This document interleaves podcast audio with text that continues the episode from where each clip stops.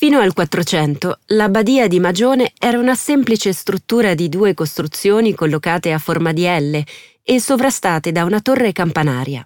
Una volta ampliata, assunse una forma quadrata, con un vasto cortile centrale e venne protetta da una cinta muraria con robusti torrioni agli angoli.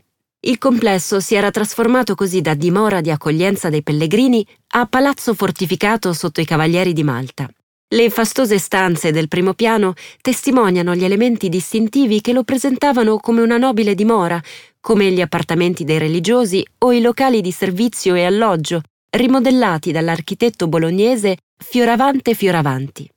L'antica badia possedeva anche una cappella dedicata a San Giovanni Battista, patrono dei Cavalieri di Malta, decorata con affreschi della scuola del Pinturicchio. Il castello mantenne sempre la fama di luogo accogliente per la sosta, sia per i pellegrini che per i sovrani, i papi e gli autorevoli personaggi che transitavano lungo la via francigena. Tuttavia il complesso conobbe una vasta notorietà grazie a una truce vicenda verificatasi nelle sue stanze, la congiura della Magione, descritta da Niccolò Machiavelli ne Il Principe. Si riferisce a un complotto ordito ai danni di Cesare Borgia nel 1502 dai suoi stessi capitani alleati.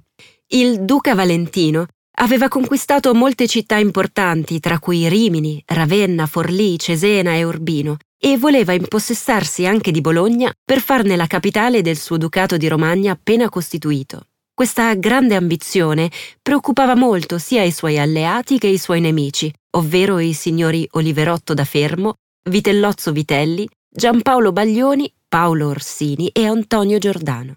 Questi si ritrovarono nell'appartamento del cardinale Giovanni Battista Orsini presso il maniero magionese per stringere un'alleanza con i da Montefeltro, i medici e la Repubblica di Venezia contro Cesare Borgia.